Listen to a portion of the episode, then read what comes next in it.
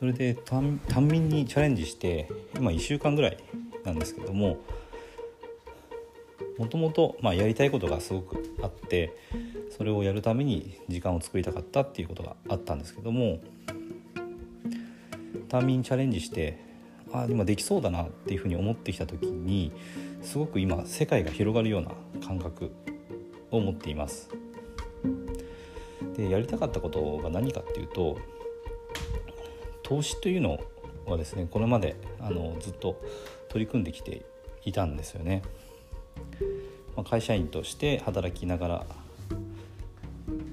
副業的にですね FX と不動産投資にずっと取り組んできています。でその取り組みはずっとやってきているんですけれども最近はですね情報発信これも力を入れてやっていきたいというふうに思っていてこのヒマラヤさんでの音声配信ももう1ヶ月半ぐらいですかね。毎日続けています。で情報発信の方でもっともっとあの自分のメディアを持ってそれを成長させていきたいなと。で多くの人に自分の考え方であったりこれまで経験したことですね。それを伝えてでまあ私と同じように投資で成功したいと思っている方にそれに役立つ情報をですねもっともっとあの届けたいなというふうな思いが強くなってきました、まあ、せっかくこうやって配信してるのでやっぱり多くの人に聞いてもらいたいですよね。でそんなことを考えていたら、まあ、情報発信っていうのをもっともっと学んで自分の情報発信のスタイルをしっかり確立していきたいなというふうなことを思ってたんですよね。でそのためにはどうしてももっと時間がやっぱり必要だなとそう思って単民を始めてみたんですけどもこの単民がですね1週間経ってあそれなりにできそうだなというふうに思えるようになってきたらその情報発信の方ですね。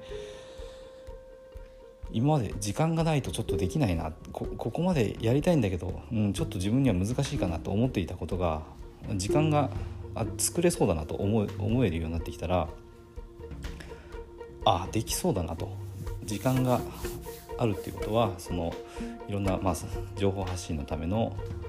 作業ですよね、えーと、ブログとか音声配信とかそれを連携させたりとか。そういうことがあ自分にもできるなと思ったら